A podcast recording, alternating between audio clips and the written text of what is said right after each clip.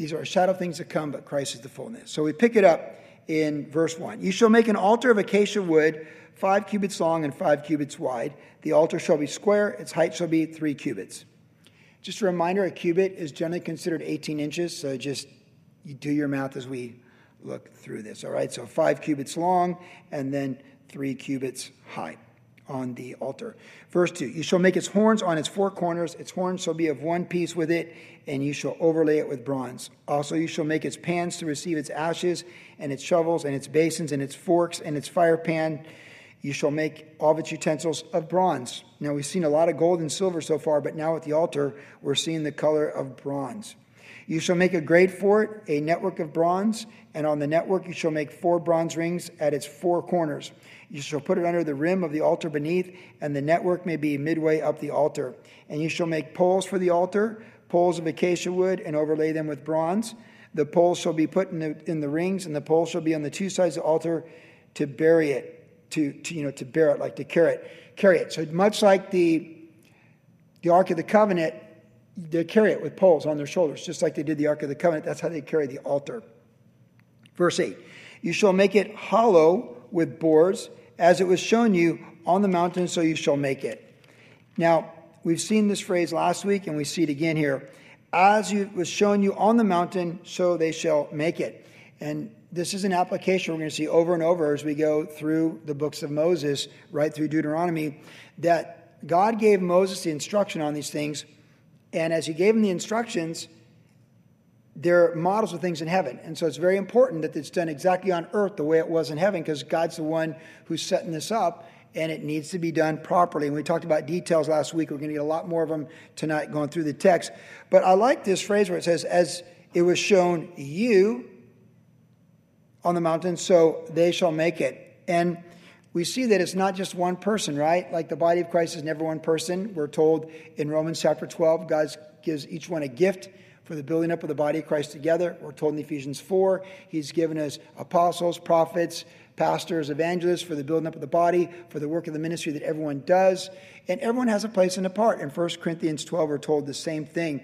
And everyone is in it together. And we even talked last week how some people are maybe more creative and they're not really in the details of 50 silver brackets and 10 foot pieces of wood. But some people, that's their strength and they love to do that. And creating things is not their strength. Being given a model of what should be done or how to do it, that is their strength.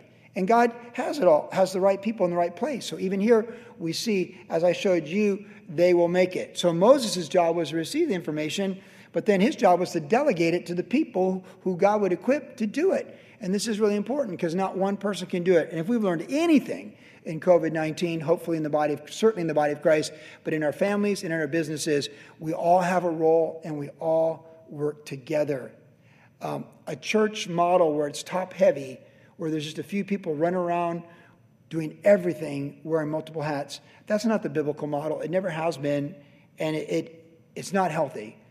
And as we come out of COVID 19, for this church family, which I believe are very healthy with this, but just the body of Christ as a whole, is the more that we decentralize and equip people, decentralize the leadership to be top heavy on certain people and personalities driving a ministry, or driving a church, the better. We need to be driven by Jesus Christ, the preeminent one who's over the church. We need spirit filled men and women leading churches, and we need to decentralize top heavy leadership and equip people and raise up people and empower people in the body of Christ to run with their gifts. So, as God might show the leadership of this church, the board of elders, for when we're going to open, how we're going to open, and then he's going to show the pastors how we're going to serve the people, the deacons. We're going to equip the body of Christ to function with all of our gifts. So we might receive the model from the Lord, but we delegate it to the body of Christ because we're all in it together. So they make it. So as we shift in the summer toward supper together groups and home groups and new things that we're doing, Thursday night Zoom prayer that's been going for two months, and we look at the Sunday morning devotions the pastors have done, it's not, it's not one person it's collectively the pastors working together, it's their wives, it's the deacons, the deacons' wives, it's the ministry team, it's the overall congregation.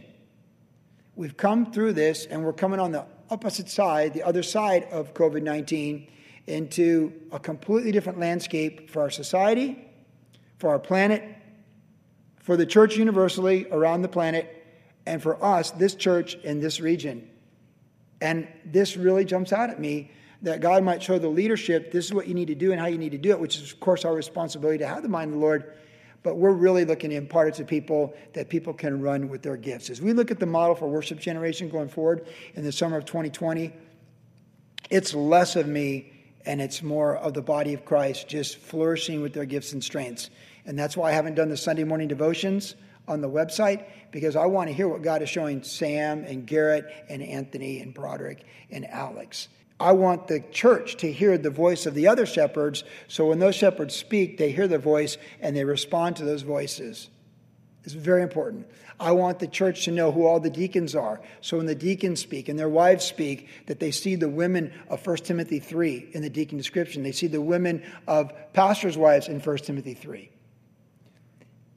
As it was shown you on the mountain, there's a right way to do the body of Christ in 2020. And it's up for the leaders of churches to seek that and to follow whatever it is he's showing us according to his word, led by his spirit in application, and then they shall do it. It's they. So, as much as I appreciate you looking to me for leadership, I'll do my best to seek the Lord, but I'm looking to equip all of you to run with your gifts, whether you're part of this church or wherever you're at. The, the, the spectating church and go to church and be a church goer, not a disciple, forget that model. It's gone. Our planet's being shaken like I've never seen in my entire lifetime. There's, there's one type of church where we're functioning members like the book of Acts, and we have all things in common, and we're going forward with faith until the trumpet sounds of Jesus' return. That's where we're at in the summer of 2020. That's the mind of the Lord. We pick up in verse 9. You shall also make the court of the tabernacle for the south side. There shall be hangings for the court made of fine woven linen, 100 cubits for one side. And its 20 pillars and their 20 sockets shall be bronze. The hooks of the pillars and their bands shall be silver. Distinctions. Likewise, also the length of the north side shall be hanging on the 100 cubits long, with its 20 pillars and their 20 sockets of bronze, and the hooks of pillars and their bands of silver. And along the width of the court, on the west side shall be the hanging of 50 cubits, with their 10 pillars and their 10 sockets. The width of the court on the east side shall be 50 cubits. The hanging on one side of the gate shall be 15 cubits with their three pillars and their three sockets. And on the other side shall be hanging of 15 cubits with their three pillars and their three sockets. For the gate of the court, there shall be a screen 20 cubits long, woven of blue, purple, and scarlet thread, fine woven linen made by a weaver. It shall have four pillars and four sockets. All the pillars around the court shall have bands of silver. Their hooks shall be of silver, and their sockets of bronze. The length of the court shall be 100 cubits, the width 50 throughout, and the height 5 cubits made of five woven linens and its sockets of bronze. All the utensils of the tabernacle, for all of its service, all its pegs, all the pegs of the court, shall be of bronze. And again, if you're a detailed person, maybe you follow all this, or you've just seen pictures of this online, what the court looked like, the outer court of the tabernacle.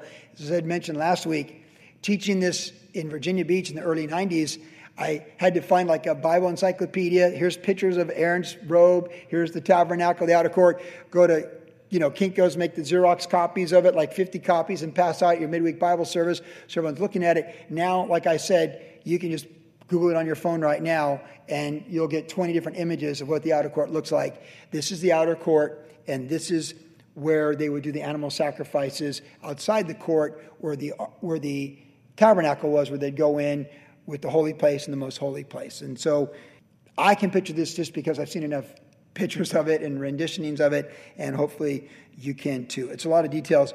Basically, if the cubit is 18 inches, then the length of the tabernacle courtyard here is 50 yards. It's a football, half a football field. So that gives you an idea of the length that the tabernacle was contained in within this outer court. It's easy to picture because we can all picture a high school football stadium and just half, a, half the field, and then there it is. Bring it in a little bit because it's not as wide as a football field, but the length, and I'll give you an idea what this looks like. Details silver and bronze, but no gold here. The gold's for the Holy of Holies and the holy place, but not the, uh, the, the altar is bronze and silver. Verse 20 And you shall command the children of Israel that they bring you pure oil of pressed olive for the light to cause the lamp to burn continually in the tabernacle of meeting outside the veil, which is before the testimony. It shall be a statute forever to their generations on behalf of the children of Israel. So last week we looked at this. So, again, just to review, the tabernacle is rectangular, and the back third essentially is the Holy of Holies with the veil, the curtain, and the high priest would only go in there once a year, first Aaron and then his descendants, on the day of Yom Kippur during the Feast of, ta- of uh, Tabernacle. For his sins, offer, make an offering. For the people's sins, once a year, Yom Kippur, Day of Atonement.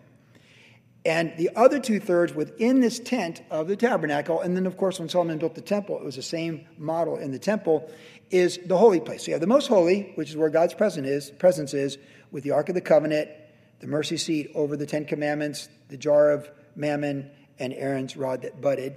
That is the Ark of the Covenant, the Holy of Holies. Once a year, the high priest goes in there. Then there's the veil, which Hebrews tells us speaks of the flesh of Jesus Christ. And then that's why the veil was torn when he died on the cross from top to bottom, God giving his son to make a way to come into his presence. But part of that, in this imagery, God is teaching us that he's holy and we're sinful and we can't approach him without a mediator. That's what we're being taught here. Now, the priest, not just the high priest Aaron, but the priesthood, the Levite priest, they could go in the holy place, so the other side of the curtain inside, and that's where the, in, the lamp of incense was, the lamp here of the lampstand, the, the light, and then the showbread. Those are the three things, the table of showbread, that were in the holy place, that were before the veil, but not behind the veil where the Ark of the Covenant was. And so that's what we're talking about here, this lampstand.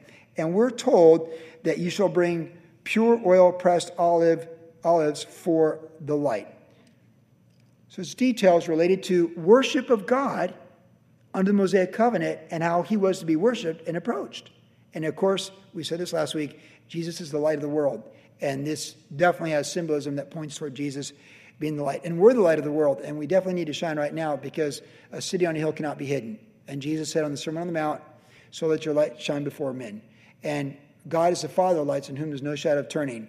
So whatever's going on around us, we need to be true to the character of Christ in how we see things, how we filter things, how we believe or reject things, how we speak of things, and how we walk with our actions and attitudes. Very important. But it says in verse 21 that Aaron and his sons shall tend it from evening till morning before the Lord. That's a full day's work, right? Evening, morning till evening. I mean, evening until morning. It's like it's a this is a, this is a full-time job. And we're told it's a statute forever to their generations. So for 1500 years, that's a long time. That's 15 centuries. That's a really long time. These descendants of Abraham from the tribe of Levite, one of the 12 tribes, were responsible to fulfill this task on a daily basis. That's incredible. You talk about responsibility and accountability. To me, that just this really gets my attention about faithfulness, accountability, and responsibility. So let me just say this in application. They had a responsibility, they had a duty that they are responsible to do and they were alive and set apart for that purpose. They had a responsibility very clearly defined. It was a, a duty as unto the Lord. We're, now we're going to see how important the Levites are, are when we get to the book of Leviticus, how as a tribe, they're just set apart. And you couldn't say, I don't like being a Levite. I, I wish I would have been born in the tribe of Judah. Well, you weren't. You're born in the tribe of Levi, and you're in the Levitical priesthood. And that's by God's design. God predetermined our families, our generations, our boundaries, our gender, our ethnicity. God's determined that, and we should rejoice in that and fulfill his purposes in that. And these Levites, set apart by the Lord, this was their responsibility. Unlike, say, if your father is a fireman and he wants you to be a fireman, but you don't want to be a fireman, that may or may not be what you're called to do, right? That's why I've enforced my kids to be pastors. Now, Ben Courson is going to be a great pastor in Applegate, following in the heels of his father and his brother who's now with the Lord, Peter John. Ben Courson's the new pastor at Applegate, and Jon Courson was an amazing pastor for 40 years. That's a calling. But just because you're a pastor doesn't mean you can tell your kids they're going to be a pastor. Like the gifts and calling of God are irrevocable. That's got to that's to come from the Lord. And just because you're a fire chief doesn't mean your kids are called to be firemen. Or just because you're a pro surfer doesn't mean they're called to be pro surfers. Or you're a pro football player, they're called to be a pro football player. Or because you're an, uh, a corporate executive, they're called to be a corporate executive. The children are heritage from the Lord, and they're called to be who they're called to be. And that's why I have to teach them to press into the Lord to hear his voice and obey the calling he has on their life. And that, of course, why it's grievous when you don't see them walking with the Lord, because you know they're missing the calling. But that's why it's important that through faith, we trust in Romans 8 28 that our prayers are being answered and He's moving them toward what He has for them, whether we see the evidence of that or not. But what's interesting about the Levitical priesthood is that is your calling. You, you are a priest and you're married to a priest. You know, like that's that's you're a Levite. You're the tribe of Levi. Like that's who you are. So it is your calling.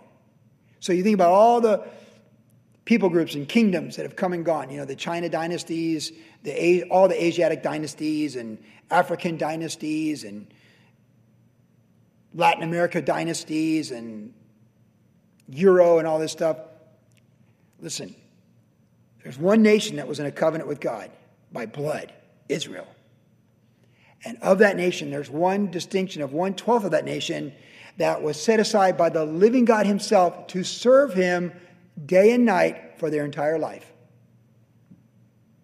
And the rest of the nation was responsible to provide for them to do that service on behalf of them.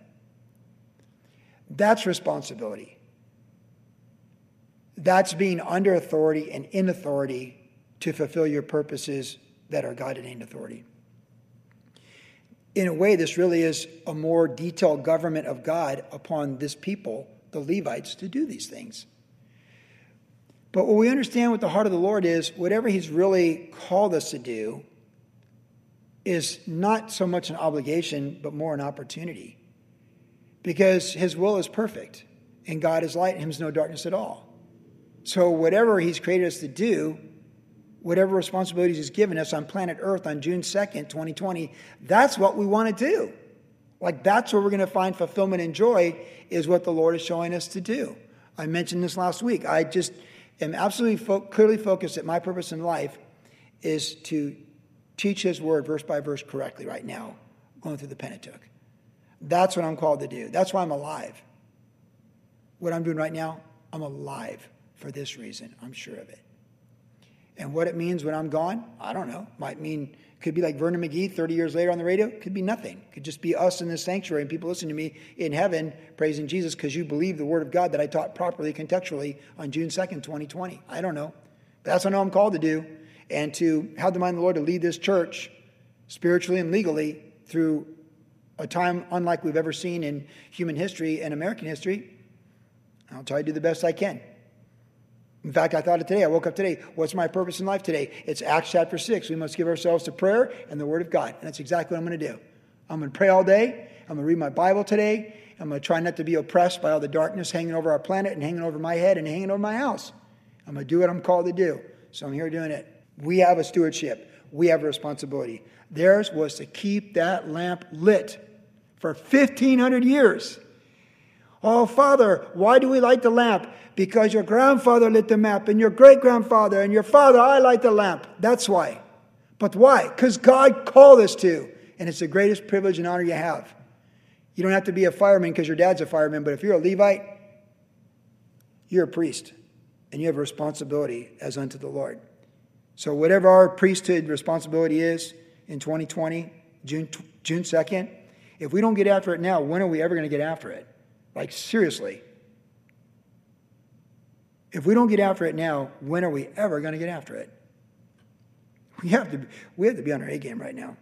I mean, we should be on our A game all the time. Multitudes, multitudes in the valley decision.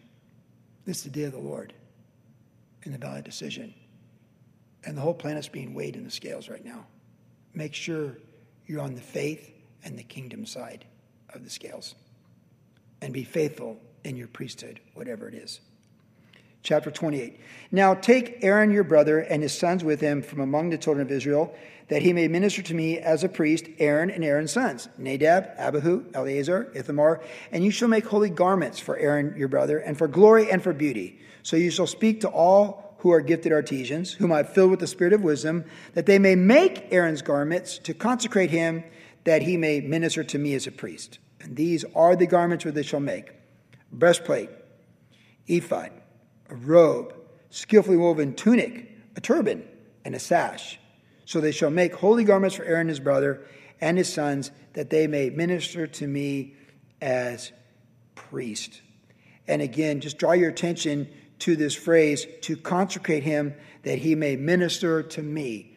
He has consecrated Aaron as a high priest, and his family line descendants will be high priest, and they're of the Levites. Remember, the tribe of Levite has three Merari, Gershon, and Kohathites. So Israel's got 12 tribes, and the tribe of Levi has three subdivisions Merari, Kohath, and Gershonites. And they're the three. And of those three, Aaron is the Kohites, and the high priest come through him. Because the Levites had different responsibilities. Some had the carts to carry the stuff when they broke down the tabernacle. Some carried the stuff on their on their shoulders and whatnot. It was it was spread out. But know this: they're all consecrated to the Lord, and we're called to be consecrated to the Lord. Verse five. They shall take the gold, blue, purple, and scarlet thread and the fine linen, and they shall make the ephod of gold, blue, purple, and scarlet thread and fine woven linen, artistically worked. It shall have two shoulder straps joined at two edges, so it shall be joined together, and the intricately woven band of the ephod which is on it shall be of the same workmanship, made of gold, blue, purple, and scarlet thread, and fine woven linen.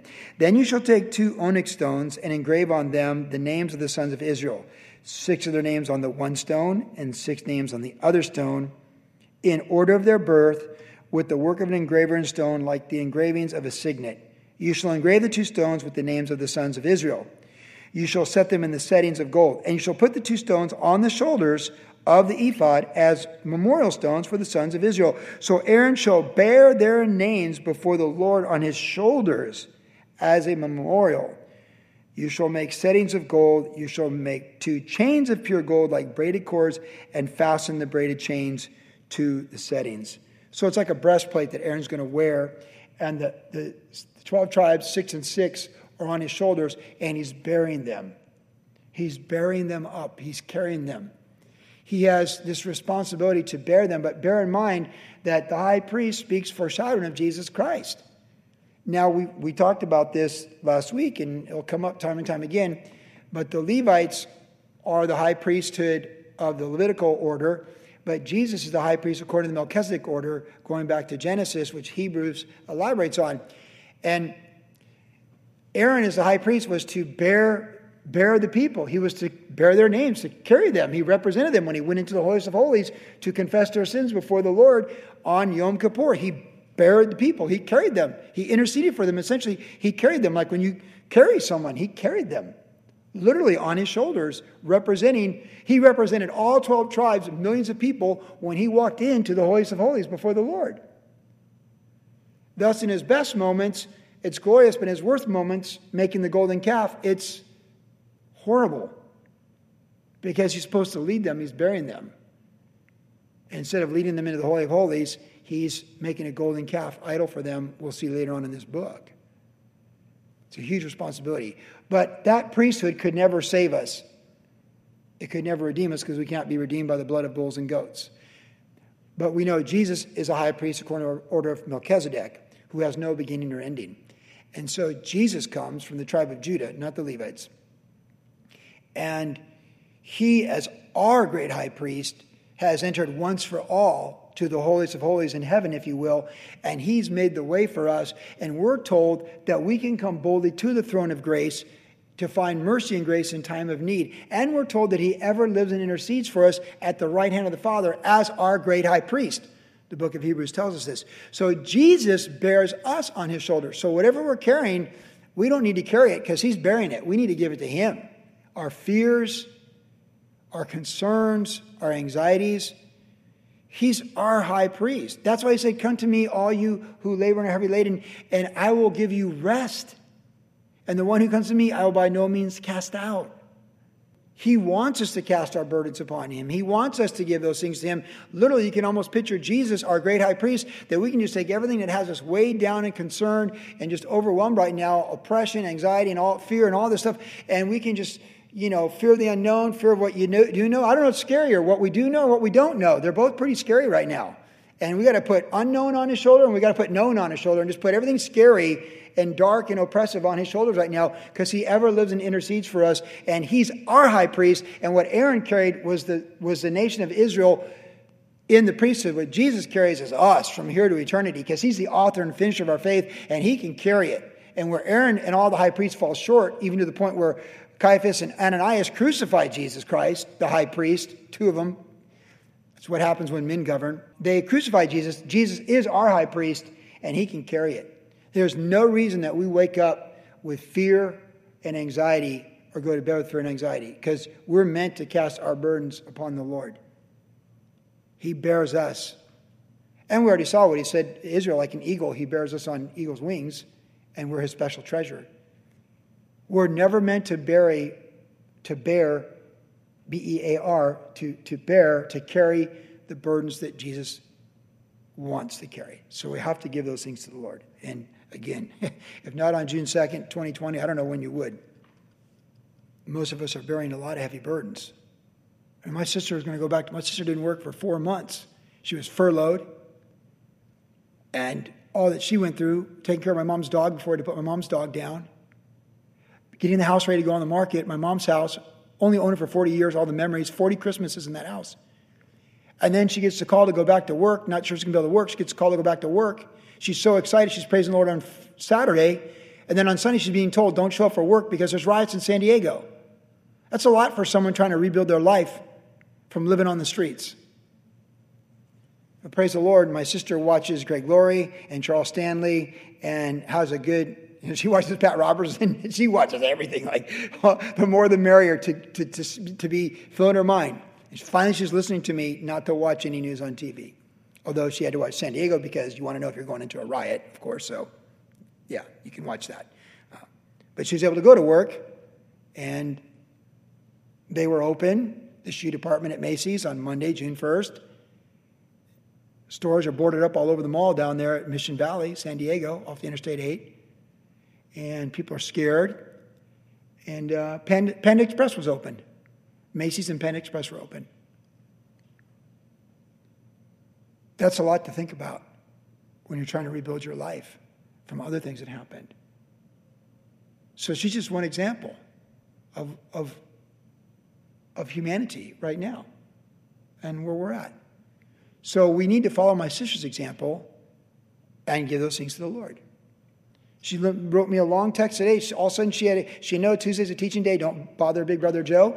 But she and I said, don't call me, but you can text me. And she sent me a super lengthy text in the middle of the day, like I'm really anxious right now because I got to be at a mom's house in 21 days, and suddenly I'm looking at the different places I can go, and I'm just having anxiety. All right, three symbols. That's all I gave her. Look up, pray. He's got it. He's bearing our burdens. Verse 15. You shall make breastplates of judgment, artistically woven according to the workmanship of the ephod. You shall make it of gold, blue, purple, and scarlet thread, fine woven linen. You shall make it. It shall be doubled into a square. I'm telling you, when I read this stuff, it's like I'm trying to learn a foreign language. It's like, where'd it go? Like, maybe you're following us. I, am just being honest. I read this, I go like, like if Pastor Chuck were alive, he'd tell me exactly what it looks like. But for me, it's like my reading retention. I'm like, doubled as a square. But you know what? It's God's word. So hopefully it's speaking to your heart because it's living and powerful. So double as a square, into a square. All right, I like that. Verse 16. But you didn't know that. Exodus 28 16 says, It shall be doubled into a square. A span shall be its length, and a span shall be its width. And you shall put settings of stones in it, four rows of stones. This is crucial. And again, the skilled people would do this. The first row shall be a sardius, a topaz, and an emerald. This shall be the first row. The second row shall be a turquoise, a sapphire, and a diamond. The third row, a jacinth, an agate, and amethyst. And the fourth row, a beryl, onyx, and jasper. So notice, it's not, it's It's four rows of three, not three rows of four, right? I mean, God does care about the details. It's four rows of three. That's how he's got it. They shall be set in gold. Settings on the stone shall have a name of the sons of Israel, 12 according to their names, like the engraving of a signet, each one with its own names. They shall be according to the 12 tribes 12 tribes of Israel. Verse 22. You shall make chains for the breastplate at the end, like braided cords of pure gold for the breastplates, and put the two rings on the two ends of the breastplate. Then you shall put the two braided chains of gold into the two rings which are on the end of the breastplate, and the other two ends of the two braided chains you shall fasten to the two settings, and put them on the shoulder straps of the ephod in the front. You shall make two rings of gold and put them on the two ends of the breastplate, on the edge of it and on the inner side of the ephod. And two other rings of gold you shall make and put them on the two shoulder straps underneath the ephod toward its front, right at the seam above the intricately woven band of the ephod. And they shall bind the breastplate by means of its rings to the rings of the ephod, using a blue cord, so that above the intricately woven band of the ephod, and so the breastplate does not come loose from the ephod. So this is garment stuff. If you work in the garment industry, it's, it's just it's like sewing and cutting. I think of Susan Timmerman, who has a college degree in making clothes and garment stuff. So this is stuff that she'd be really dialed into. Or even Susan Brandt, she basically ran Billabong and Roxy for years, this, that kind of stuff. Like uh, me, I just walk into Zara, see the shirt I like, and I buy it, and it feels comfortable. I go for the texture, right? We're benefiting what someone else does, and someone else is going to do this, but then Aaron and his offspring would wear these things. Verse 29. So Aaron shall bear the name of the children, the sons of Israel, on the breastplate of judgment over his heart when he goes into the holy place as a memorial before the Lord continually. And you shall put the breastplate of judgment, the Urim and the Thummim, and they shall be over Aaron's heart when he goes in before the Lord. So Aaron shall bear the judgment of the children of Israel over his heart before the Lord continually.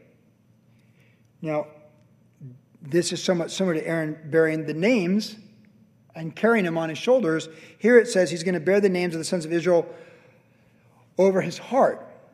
And it says that this is a memorial before the Lord continually. And then it says that the Urim and the Thummim, which is the judgment, that they're evidently like lots or dice, if you will, to determine the, the mind of the Lord on things. they'll shall be over his heart, over his heart continually. It says it three times. I think it's really important that when we think about people, that we have a heart for people. Because you think about the terminology and the wording here, the heart should be tender. We're told to guard our hearts, and God wants to have a tender heart. And He wants us to look at people with a tender heart, not a hard heart. We understand that. We're not to harden our heart toward the Lord, and we're not to harden our heart toward, the peop- toward people. And we want to have a, a, a sensitive heart toward all people. We want to have a sensitive heart to the people closest to us. We want to have a sensitive heart to our enemies. We want to have a sensitive heart to all humanity as best as we can. It's hard. It's a hard thing to do. It's a supernatural thing that the Lord has to do to give us a heart where we really have people in our heart, to get past ourselves where we're thinking of other people. But as the high priest, that's what Aaron was to do. He was to have the people over his heart. He was to be aware and conscious that he was serving other people and representing other people as he served the Lord. In other words, his ministry is about people. It was vertical with the Lord, but it was horizontal on behalf of the people of the Lord. And that's how we need to be. We need to have hearts where we think of other people, we care about other people, and our hearts are tender toward people. Verse 31. And you shall make the robe of ephod all of blue. There shall be an opening for his head in the middle of it. It shall have a woven binding all around its opening, like the opening in a coat mail, so it does not tear. And upon its hem, you shall make pomegranates of blue, purple, and scarlet all around its hem, and bells of gold between them all around. A golden bell and a pomegranate, a golden bell and a pomegranate upon the hem of the robe, all around. And it shall be upon Aaron when he ministers, and its sound will be heard when he goes into the holy place before the Lord, and when he comes out, that he may not die. So remember, we're talking about Yom Kippur when he goes in. So once a year, he goes in, and he's got this beautiful robe, and the bells are jingling, and the pomegranates are there, and God says, hey, we need to hear those bells jingling, that he may not die. Verse 36 And you shall make a plate of pure gold and engrave on it, like the engraving of a signet, holiness to the Lord. And you shall put it on a blue cord, that it may be on the turban. and it shall be on the front of the turban, so it shall be on Aaron's forehead, that Aaron shall may bear the iniquity of the holy things which the children of Israel hallow in all their holy gifts, and it shall always be on his forehead, that they may be accepted before the Lord. You shall skillfully weave the tunic of fine linen thread, and make the turban of fine linen, and you shall make the sash of woven work. For Aaron's sons you shall make tunics, and you shall make sashes for them. You shall make hats for them for glory and beauty. So you shall put them on Aaron, your brother, on his sons for him, with him. You shall anoint them, consecrate them, and sanctify them, that they shall minister to me as priests. And you shall make them for linen trousers, and you shall make for them linen trousers to cover their nakedness they shall reach from the waist to the thighs. They shall be on Aaron and his sons when they come into the tabernacle meeting or when they come near to the altar to minister in the holy place, that they do not incur iniquity and die. It shall be a statute forever to him and his descendants after him. The details now, really, of the priesthood and how these guys would function in the house of Aaron, the Levites, in the priesthood. So, details for the high priesthood specifically and for the Levites as a whole holiness to the Lord. It is quite a contrast when you think about it, because of course we're told in the book Revelation about the mark of the beast at the end of the age that people will have the mark on their forehead or they'll have the mark on their hand. And there's all kinds of speculation what that mark is. But one thing we know for sure it is is an identity. It's an identity. And of course, the number 666 is the mark of man. So if we just kind of use common sense and logic, when you think about the end game and the global government and the globalists and a one world government that everyone bows down to, with one rule that rules over it, with all the power of Satan, that there's a cashless society, so it's all electronic currency, it's total control, all the power of the devil in one person guiding it, and that's where this planet's headed. At some point, that's the end game. We're not guessing, it's what the Bible clearly says. It's what Jesus said. It's what Daniel and others said in the Old Testament. Then it's what Jesus said in the New Testament. It's what the Holy Spirit led Paul the Apostle to say. And there certainly are details in great detail that the Apostle John was said, was told to say in Patmos when he wrote the, the Apocrypha, the, the, the revelation of Jesus Christ. And so the end game in the last generation is all humanity will bear the mark of man not God. They'll bear the number of men to be governed by a man led completely by the devil. So it's a man based government completely devoid of God and completely driven and empowered by Satan, who's at war with God. And the identity of the mark of the beast is to identify with that global government devoid of God ruling that government. And we're told in Second Thessalonians that the world will embrace this leader and believe this lie, an atheistic, humanistic, secularistic, Marxist, communist worldview. And in so doing, they reject the gospel of Jesus Christ and they take the mark of Satan, empowered mark, but represents man. It's like the Tower of Babel, because of course it's Mystery Babylon in the book of Revelation, and the Tower of Babel is where it all began, where God said, scatter, and said, no, we're going to build this thing and let us do this and let us do that, and we're going to worship ourselves, and we don't need God governing us. We'll build our own ziggurat and we'll govern ourselves. And this current has run throughout the 6,000 years of human history, and in its end game, Mystery Babylon comes to power, and it's the same spirit of a global government devoid of any faith in God. There's no room for faith in God. Look at communist China right now. There's no room for Islamic faith, Christian faith, even Eastern mystic faiths. Completely intolerable. Communist, Marxist, secular humanist world, worldview, this globalism that we're seeing emerging and this tyranny that's coming, it is totally atheistic and devoid of God. And we have a planet and a generation raised at war with God more than any other previous generation. And they're going to take the mark of man because they believe in men and they've been trained to believe in men, that men or women that rule without accountability to God. Now, the contrast is the follower of Jesus Christ. We're sealed with the Holy Spirit and we're governed by God. Our citizenship's in heaven. We're ambassadors for Christ. And here, Aaron is a type of how we're really governed holiness to the Lord. We are set apart. We are the church. So we don't need some microchip in our forehead or in our hand to say that we can do this or do that because the Holy Spirit has sealed us as the purchase price of redemption. We're the, we're the crown jewel of heaven. Jesus loves us, He loves His church. And we're sealed with the Spirit. And the Spirit, the mind of Christ, those who walk according to the flesh set their mind on the things of the flesh. But there's no condemnation to those who are in Christ Jesus because we are not carnally minded. We walk according to the Spirit. And to be spiritually minded is life in Christ Jesus. And the whole creation's groaning right now for the kingdom to come. And those who are sealed with the Spirit and have holiness to the Lord upon their foreheads, we're crying out for the kingdom to come. And the kingdom's coming. Jesus said to be watching and to be ready always watching, always ready. We're not looking for the Antichrist or a globalist government devoid of God with no currency, which we see all happening around us right now, moving toward that. We're looking for Jesus Christ coming for his bride. That's what we're looking for. Our forehead says holiness to the Lord. And going back to Second Thessalonians, we're told in Second Thessalonians that because people don't want to be governed by God and they don't want to have holiness to the Lord on their forehead, but there says, rebel against the Lord, let man rule over us, God's going to give them over. And we're told in Second Thessalonians, he gives them over to deceiving spirit. So when the church is gone and Christ has come for his church, and there's that, that seven year tribulation period, or we have great tribulation, but the great tribulation period's coming. I don't know how it all harmonizes, and I don't have to know how it all harmonizes, but you can just know this when you get to things that are a little hard to understand in the Bible, you interpret them by things that are very clear to understand. And it is very clear to understand that God gives them over to a spirit of delusion. And it's not possible for them to repent like Esau. So we have to decide in June 2020 do we want holiness to the Lord on our forehead governing us, or do we want godless men who reject Christ's reign and God's rule in his universe ruling over them to rule over you?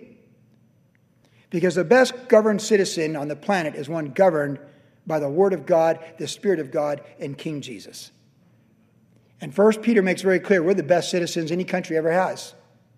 Holiness to the Lord is what's on our forehead. And it's not a microchip or stamp there so we can buy stuff. It's there because we've already been bought by the blood of the Lamb. Chapter 29. And this is what you shall do to them to hallow them for ministering to me as priests. Take one young bull, two rams without blemish, and unleavened bread, unleavened cakes mixed with oil, unleavened wafers, anointed with oil.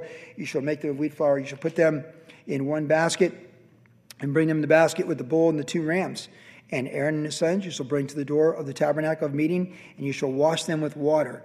Then you shall take the garments, put the tunics on Aaron, the robe, the ephod, the ephod, the breastplate, gird him with the intricately woven band of the ephod. You shall put the turban on his head, put the holy crown on his turban, and you shall take the anointing oil and pour it on his head, and anoint him. Then you shall bring his sons and put the tunics on them. You shall gird them with the sashes. Aaron and his sons put the hats on them. The priesthood shall be theirs. For a perpetual statute, you shall consecrate Aaron and his sons. Verse 10. You shall also have the bull brought before the tabernacle meeting. Aaron and his sons shall put their hands on the head of the bull. Then you shall kill the bull before the Lord by the door of the tabernacle meeting. You shall take some of the blood of the bull and put it on the horns of the altar with your fingers. Pour all the blood beside the base of the altar. You shall take all the fat that covers the entrails, the fatty lobe attached to the liver, and the two kidneys, and the fat that is on them, and burn them on the altar. But the flesh of the bull with its skin and its offal, you shall burn with fire outside the camp. It is a sin offering. You shall also take one ram, and Aaron and his sons, and shall put their hands on the head of the ram, and you shall kill the ram. And you shall take its blood and sprinkle it all around on the altar, and then you shall cut the ram in pieces, wash its entrails and its legs, put them with its piece, with its head, and you shall burn the whole ram on the altar. It is a burnt offering to the Lord. It is a sweet aroma, an offering made by fire to the Lord. And you shall also take the other ram, Aaron and his son shall put their hands on the head of the ram, then you shall kill the ram Take some of the blood and put it on the tip of the right ear of Aaron, on the tip of the right ear of his sons, on the thumb of the right hand, and on the big toe of the right foot. And sprinkle the blood all around on the altar you should take some of the blood that's on the altar and some of the anointing oil and sprinkle it on Aaron, on his garments, on his sons, on his garments' sons with him. He and his garments will be hallowed, and his sons and his sons' garments with him. Man, they're sprinkled in the blood of the sacrifice. They're sprinkled in the anointing oil. And we are sprinkled with the blood of Christ because we're under the blood. And we are sprinkled with the anointing oil of the Holy Spirit We're under the blood and we're to be anointed and under the Spirit. We're saved by the blood and governed by the Spirit. This is us. Second, First Peter chapter two says we're a holy priesthood offering up spiritual sacrifices. There is anyone that anyone that names the name of Christ, my sister to me, and anybody in between, from the youngest to the oldest. This, this is us. This is a shadow, but in the fullness, we're under the blood, and we're anointed with the Holy Spirit. Verse twenty-two. And you shall take the fat of the ram that is the fat tail, and the fat that covers the entrails, and the fatty lobe attached to the liver, the two kidneys, and the fat on them, the right thigh, for it is the ram of consecration. One loaf of bread, one cake made with oil, one wafer from the basket of the unleavened bread that's before the Lord. And you shall put all these in the hands of Aaron and the hands of his sons, and you shall weigh them as a wave offering before the Lord. You shall receive them back from their hands and burn them on the altar as a burnt offering, as a sweet aroma before the Lord, it is an offering made by fire to the Lord. Then you shall take the breast of the ram of Aaron's consecration, wave it as a wave offering before the Lord, and it shall be your portion. And from the ram of the consecration you shall consecrate the breast of the wave offering, which is wave, and the thigh of the heave offering, which is raised of that which is for Aaron, and that which is for his sons.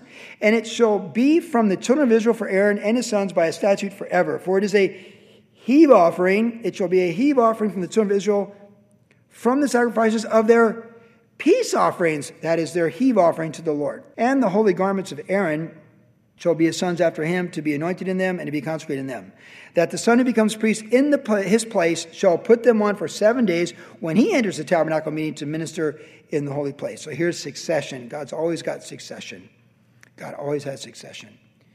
And you shall, verse 31, you shall take the ram of the consecration and boil its flesh in the holy place. Then Aaron and his son shall eat the flesh of the ram and the bread that is in the basket by the door of the tabernacle meeting.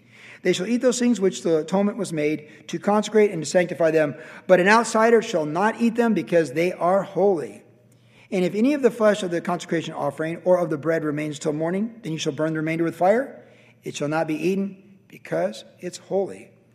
Thus you shall do to Aaron and his sons, according to all that I've commanded you. Seven days you shall consecrate them, and you shall eat and you shall offer a bull every day as a sin offering, sin offering for atonement. You shall cleanse the altar which you've made the atonement for it, and you shall anoint it to sanctify it. Seven days you shall make atonement for the altar and sanctify it, and the altar shall be most holy. Whatever touches the altar must be holy. Verse 38. Now, this is what you shall offer on the altar two lambs of the first year, day by day, continually. This, of course, speaks of Christ, who been offered once for all we're told in Hebrews. One lamb you shall offer in the morning, the other lamb you shall offer at twilight. With the one lamb shall be one tenth of an ephah of flour mixed with one fourth of a hin of pressed oil, one fourth of a hin of wine, as a drink offering. And the other lamb you shall offer at twilight, and you shall offer with it the grain offering. And the drink offering as in the morning for the sweet aroma, an offering made by fire of the Lord. This shall be a continual burning this shall be a continual burnt offering throughout your generation at the door of the tabernacle meeting before the Lord, where I will meet with you to speak with you. And there I will meet with the children of Israel at the tabernacle. Shall be sanctified by my glory. So I will consecrate the tabernacle meeting and the altar. I will also consecrate both Aaron and his sons to minister to me as priest. I will dwell among the children of Israel, and I will be their God. And they shall know that I am the Lord their God, who brought them up out of the land of Egypt, that I may dwell among them. I am the Lord their God. Well, this closing thought is this all these offerings, and aren't there a lot of them? Wait till you get to Leviticus. They're fascinating. All these offerings. But just know this every offering points to Jesus one way or another grain offering, wine offering, heave offering, burnt offering, trespass offering, sin offering. It's, they all are pointing to Jesus. He was offered up once for all for us. But in all these sacrifices, they were reminded that they needed something to be offered on their behalf for their failures and their shortcomings and their sin. But for us in the New Testament, we have the fullness. This is the shadow of the fullness, and we need only look to Jesus, who is the ultimate offering for all of our sins. But we're told in Romans chapter 12 that we present ourselves as an offering to the Lord. That's really our offering. He's gave himself for us, and we give ourselves back for him. All these offerings speak of the sacrifices that Jesus made for us to redeem us from our sin. And we're told that the redemption of our soul is very costly. And it's so that they'll know that they're in a relationship with Him. These offerings are to remind them that they're in a relationship with God, not the president, the governor, the mayor, the city council, or the county supervisors. They are in a relationship with God. He's the ultimate authority. All other authority. So even when they're threatened by the Moabites, the Ammonites, the Edomites, the Hivites, or, or the Egyptians, they're under the authority of God. And ultimately, we should be governed by God. Like I just mentioned, the best citizens on the planet should be the ones who are governed by the Holy Spirit and under the blood, governed by God. He wants us to understand that He's over us and He's for us, and through all these different offerings and all the intricate little details of our life, and all things that He wants to teach us in the experience of being the church of Jesus Christ in 2020, is that we'll understand that He meets with us, we're sanctified, and it's for His glory, and He's for us. That's what we need to understand. That all things work together for good to those who love God and are called according to His purpose. We're headed for glory and He's teaching us about glory. No matter how dark and evil the day is that we live in, we are headed for glory, and He's teaching us about glory, and we cannot lose sight of that. Amen.